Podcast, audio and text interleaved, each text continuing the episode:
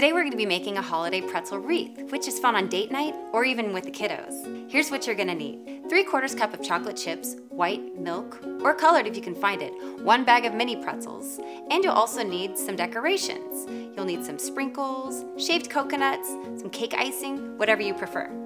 To start, we're gonna melt some chocolate in a saucepan. I put a glass bowl over some water as to not burn the chocolate. Stir constantly until the chocolate is completely melted. Once the chocolate is completely melted, you'll take one pretzel, dipping it halfway into the chocolate and setting it down, forming a wreath. You'll use five on the bottom and five on the top. Once your wreath is fully formed, you're then going to take your decorations and start decorating your wreaths while the chocolate is still soft.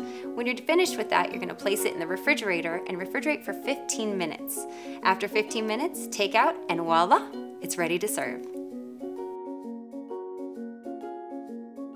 Brought to you by Pam. Pam helps you pull it off.